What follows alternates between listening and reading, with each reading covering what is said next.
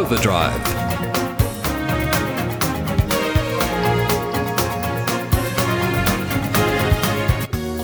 Hello, and welcome to Overdrive, a program where we occasionally include facts in our discussions about motoring and transport. I'm David Brown, and in this program, we have the latest car sales figures and a warning that pedestrian detection systems don't work when they're most needed. Our resident artist, Dean Oliver, discusses a one day jaunt in a series of Jaguars. Rob Fraser gives some details on the launch of the new Audi Q3, and we have some quirky news with Brian Smith. You can get more information at drivenmedia.com.au, or previous programs are available as podcasts on iTunes or Spotify. Or you can go to our Facebook site, Overdrive City. But let's start the program first with the news.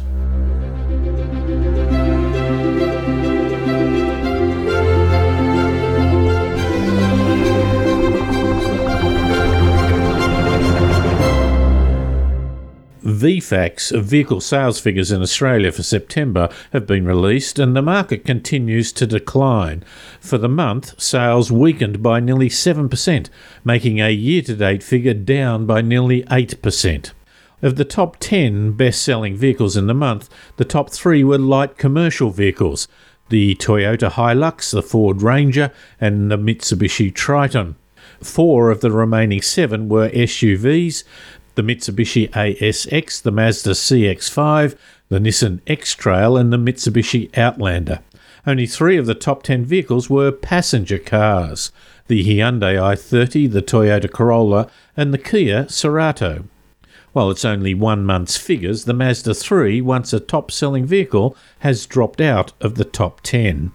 The passenger car market is in steep decline, but the Kia Cerato, with its 28.5% increase in September and significantly a 14% growth for the whole of the year, is a great achievement against a major trend. New research from the American Automobile Association reveals that automatic emergency braking systems with pedestrian detection perform inconsistently and prove to be completely ineffective at night. 75% of pedestrian fatalities in America occur after dark. The systems were also challenged by real world situations like a vehicle turning into the path of a pedestrian. The AAA's testing found that in this simulated scenario, the systems did not react at all, colliding with the adult pedestrian target every time. There's no intent to remove these devices, but there is a need for continued development of pedestrian detection systems. This also raises issues of informing the public about variations in systems and their overall limitations. On average, nearly 6,000 pedestrians die on American roads each year, accounting for 16% of all traffic deaths, a percentage that has steadily grown since 2010.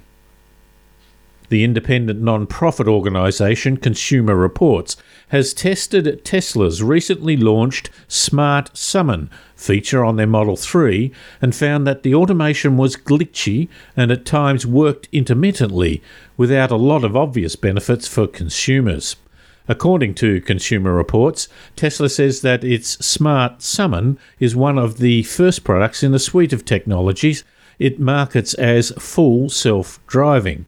The car maker activated the feature for car owners using an over the air update at the end of September.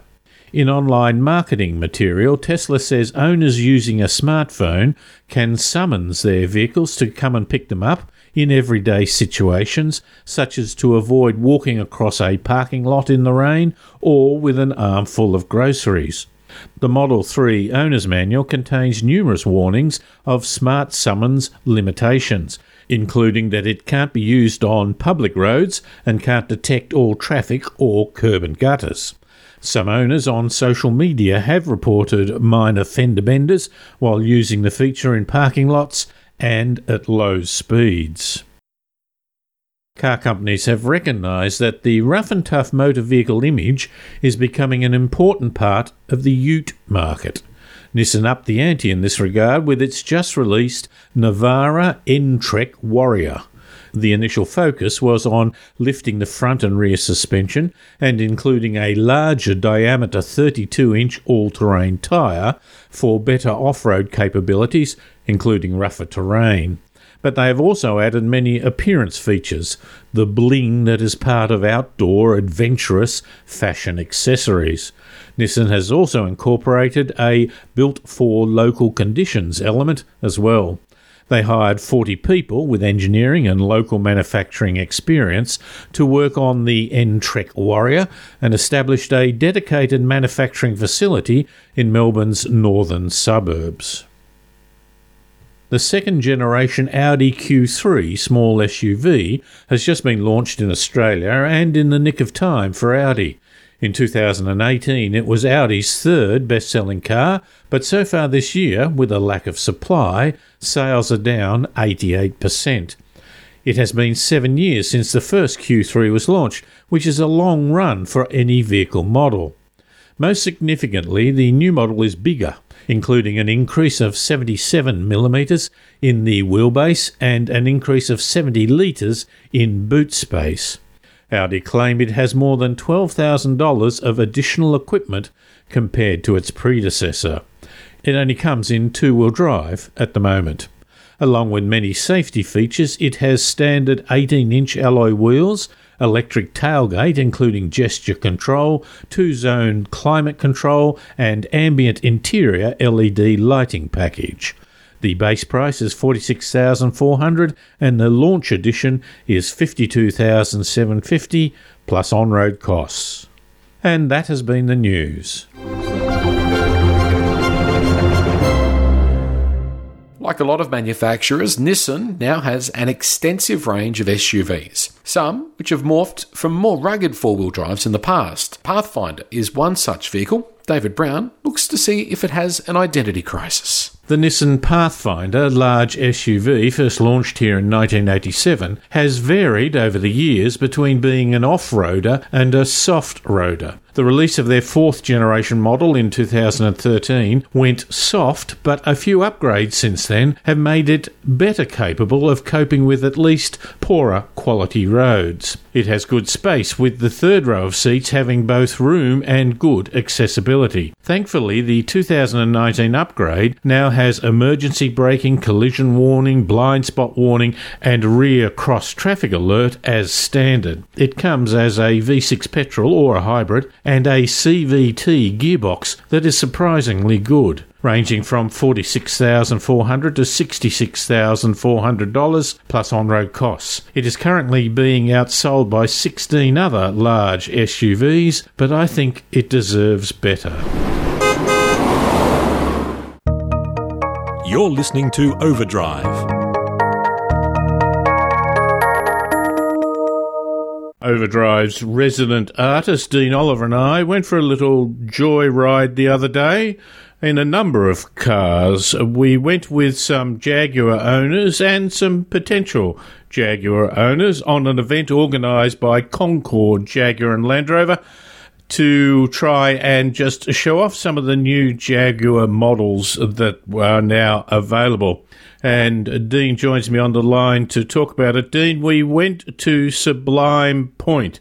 How appropriate was that? Hello, David. Yes, a perfect name for a location to drive some really quite stunning cars. Sublime Point, sublime landscape views looking out over the Illawarra and the escarpment. The, the day was sunny and bright, and the, the wildflowers were out and the wild cars were out too. I had a picture of an F type in front of the Sublime Point sign.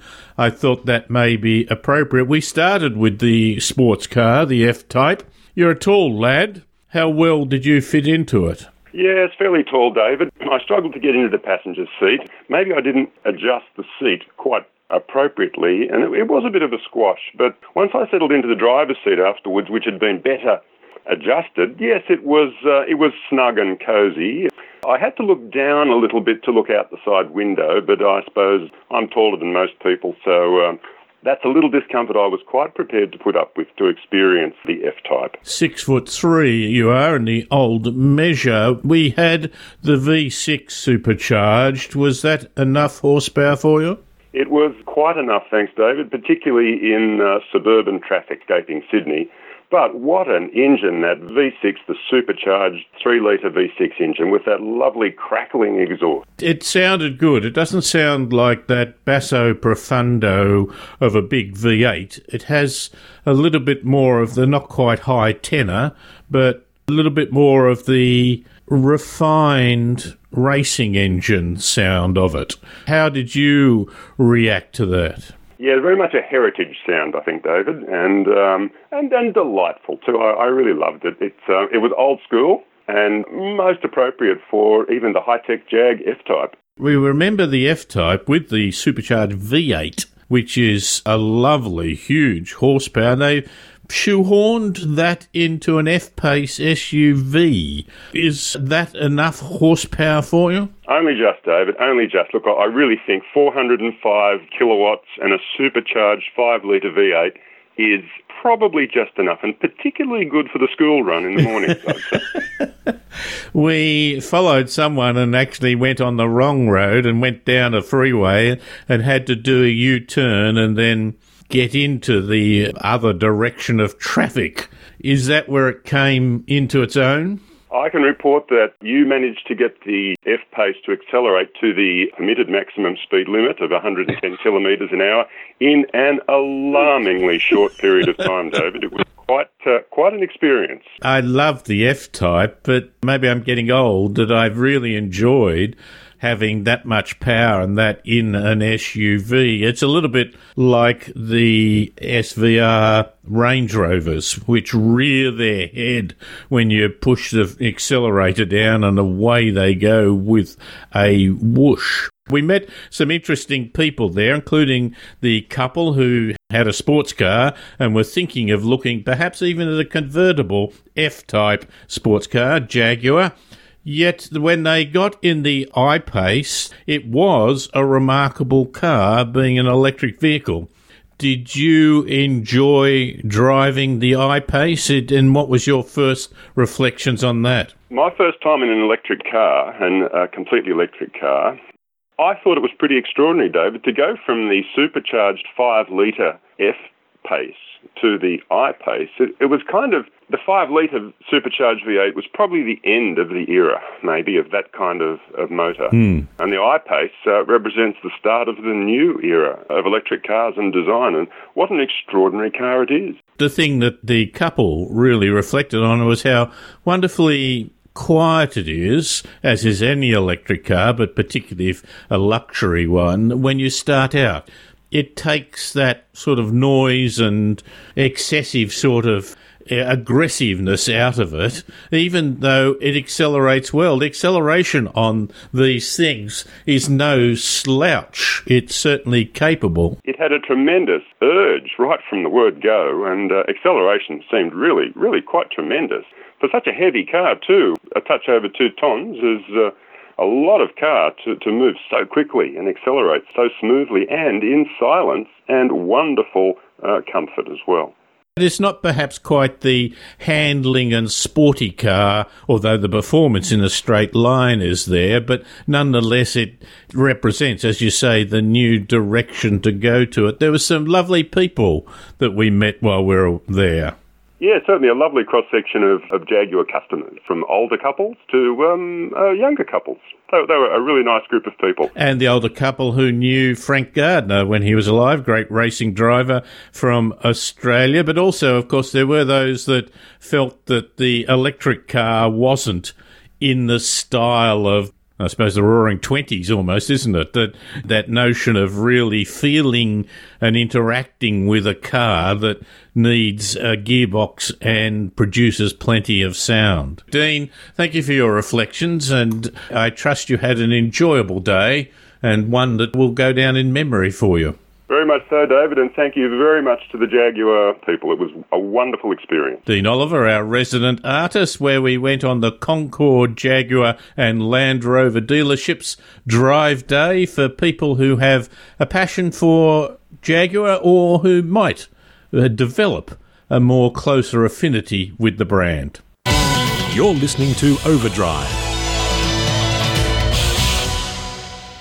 Volkswagen Touareg was originally launched some 10 years ago and was a little long in the tooth of late, lagging the competition. But Volkswagen has launched an all new version, and Rob Fraser spent some time in one. The latest model Touareg is a major improvement, and my first impressions were overwhelmingly favourable. Initially available as one model, the launch edition, the Touareg is set to shake up the dwindling yet very competitive prestige SUV market. Sharing a number of components and the same platform as the Audi Q7, Porsche Cayenne, Lamborghini Urus, and the Bentley Bentayga, the Touareg is the most technically advanced Volkswagen model so far. It is absolutely packed with comfort, luxury, and safety features.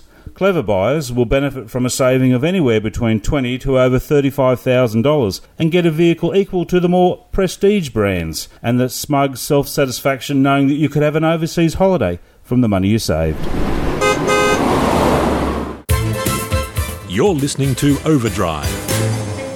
Sports cars are often used in movies, and some become iconic, being indelibly attached to movies and characters. David Brown's sports car this week reminded him of a movie car that, while it was in a popular movie, it wasn't central to the character. The 1995 James Bond movie GoldenEye was the first for Pierce Brosnan, and the first time 007's regular car was not British. It was a BMW Z3 Roadster. A long droopy nose and a bland stubby tail, it looked rather wishy washy. The car, that is. It was on screen for a total of less than two minutes, but the movie worked for BMW, who released the car the next year and sold a lot. BMW's latest is the Z4, which is the sixth generation Z sports car. It's much better. Low, wide, and with distinctive lines and features such as shark grills just behind the front wheels. From about 85,000 to $125,000 plus on roads, I was proud to be seen in it.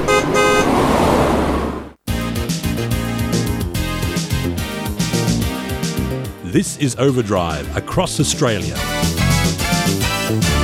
Audi has been struggling a bit in the market.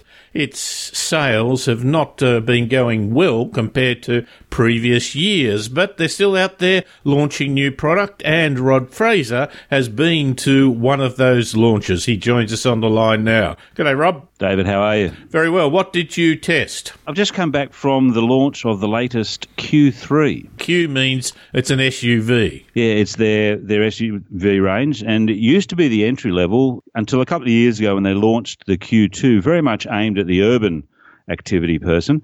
So the Q3 has been seven years now since its last model. This is the second generation, all new, and it needs to be because the market's changed an awful lot in seven years. In what way? Uh, I think the amount of people who are buying SUVs these days is exponentially growing. Their expectations much more than they used to be in terms of what they're going to get from the vehicle, and there's a lot more competition out there from not only the premier brands, the European brands, but some of the Japanese brands as well are producing some pretty good product. And the Korean. Uh, absolutely, yes. They're producing cars for under $50,000 with heated seats and air conditioned seats and so on. So a luxury brand like Audi has to struggle, I guess, a little in the market. Does it look a little bit more aggressive? Because that's what they were doing with some of their other models. How would you describe the exterior changes to this? It definitely has the familial look. You know, you can tell that it's in the Q family. It's a little bit more aggressive. It's a little bit more angular. It's it looks pretty good actually. It's not quite as edgy as the Q2. It's toned down just a little bit, but it's aimed at a slightly different market as well. It's aimed at the the younger family, you know, with the first time baby, or the empty nesters, or as the Germans call it, the best lifers, the best stage of their life. The Q2, I thought, was a bit more angular and more stylish. No, more making a statement with its style. This has to be just a tad more conservative to fit a broader market? It does, and it is. It still has a lot of edge to it, and it, it almost looks like a, a mini Q8, if you like. Ah, now the Q8, it got that a lower, wider look rather than a taller, gawky look of a station wagon. Uh, what what are we talking about in terms of price? Well, initially it's launched in two versions.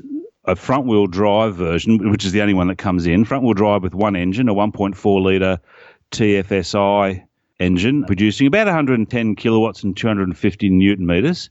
And that runs through a six speed DSG box. It's reasonable performance and very economical. So there's two versions there's a, the standard version and a special launch edition, which has a lot more bling and option packs attached as standard. Because the option packs can be expensive for Audis, can't they? They can, although I think compared to some of the other manufacturers, they've done a good job of bundling them up into option packs that are a reasonable value for money if you compare them to what you would buy them individually. And for the most part, they're things that fit well together and people would take. But did we get a price? The entry level or the, the base model comes in at around about 46, 47,000 plus the usual costs. The launch edition is about just under 53,000, but it's got a lot more value in it. And also it's a lot more styled in terms of the exterior. You know, it's got like a black grille and, you know, larger wheels or black wheels, that type of stuff. Looks very smick. The accentuation of design features is becoming more prominent, I think, even down to something like the Hyundai Venue that came out the other day. The top of the range model can give you a two tone paint system, a different tone roof, and highlights around. It used to be a badge on the back. Is this a trend to try and make your upmarket versions look more special? Look, I think so. Probably, I would say more, as you mentioned, in that that size the Hyundai Venue, where it's more aimed at that urban buyer that wants to differentiate themselves, wants to individualize their vehicle. I don't know that you can actually, but it is slightly more conservatively styled, even than the Q2, and I think growing a little bit as well positions it a little bit into a slightly different market to the Q2 as well. Well, size becomes a little more important, particularly here, doesn't it? Because you are aiming for those who might even be thinking about having children as well as maturing a little bit into wanting a bit of space and room. Oh, very much so. I think, as I said, at the moment it comes in front wheel drive only. They've got a three tiered launch program for 2020 with you know larger engines and also a hot version and a quattro version, which is what I'm looking forward to. All hero cars for a particular model. Yes. Rob, lovely to talk to you. Thank you very much for your time. Thank you, David. That's Rob Fraser, and we were talking about the Audi Q3 launch. Q meaning it's an SUV, 3 meaning it's in the sort of small medium size of vehicle, and of course it is part of that booming SUV market. This is Overdrive across Australia.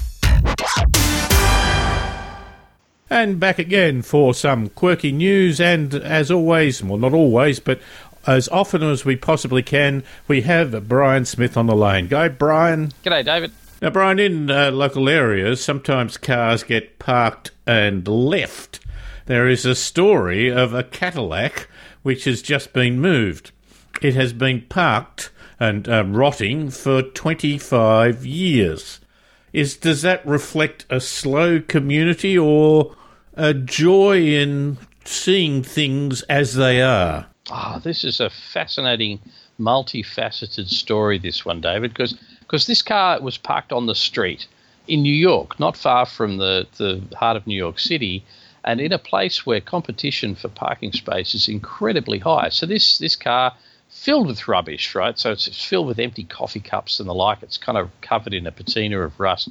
Has sat on this street in this neighbourhood for 25 years. It's a 1971 car, so it's also been around for longer than that.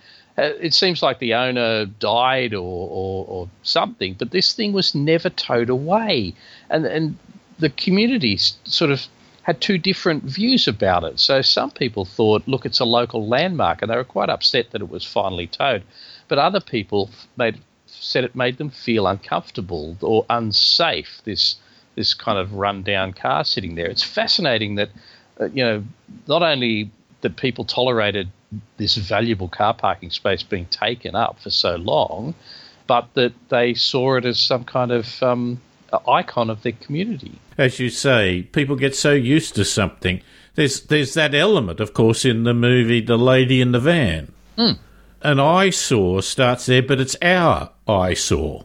Yeah, yeah. It's a Cadillac, of course, so there's that reflection and perhaps it's symbolic of America. It's a fantastically luxury car, yeah. but it's been sitting still for 25 years. Yeah, and I th- but I think the whole story reflects in a fascinating way on, on the complicated relationship that we have with cars and how how we sort of promote them as a kind of an icon or a or a, a representation of ourselves and that therefore we, we kind of humanize them or, or value them in a way that's greater than just uh, a means of moving around. People have used it as a garbage bin, mm. haven't they? Yes, they just chuck things in it. So I guess the windows are down or something, but you know it's it's filled with garbage and old newspapers and water bottles. Well, surely there must be rats or something in there. Yes, exactly, David. I, I, I see plenty of reasons to pull it pull it away, but to think that it was tolerated being parked there, like people in our street you know, get nervous or upset when commuters park on curbside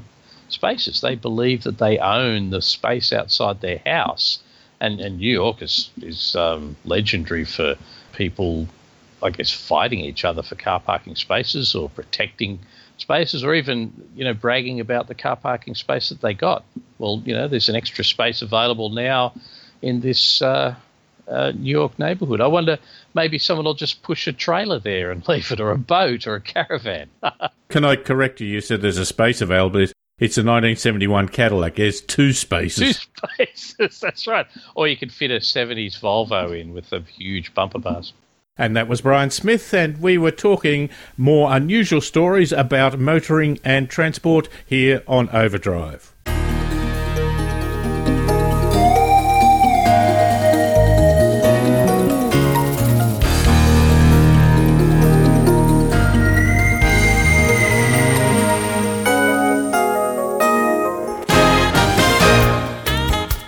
And this has been Overdrive. My thanks to the Overdrive team, including Brian Smith, Rob Fraser, Dean Oliver, and Paul Just, for making this show possible. Overdrive can be heard across Australia on the Community Radio Network.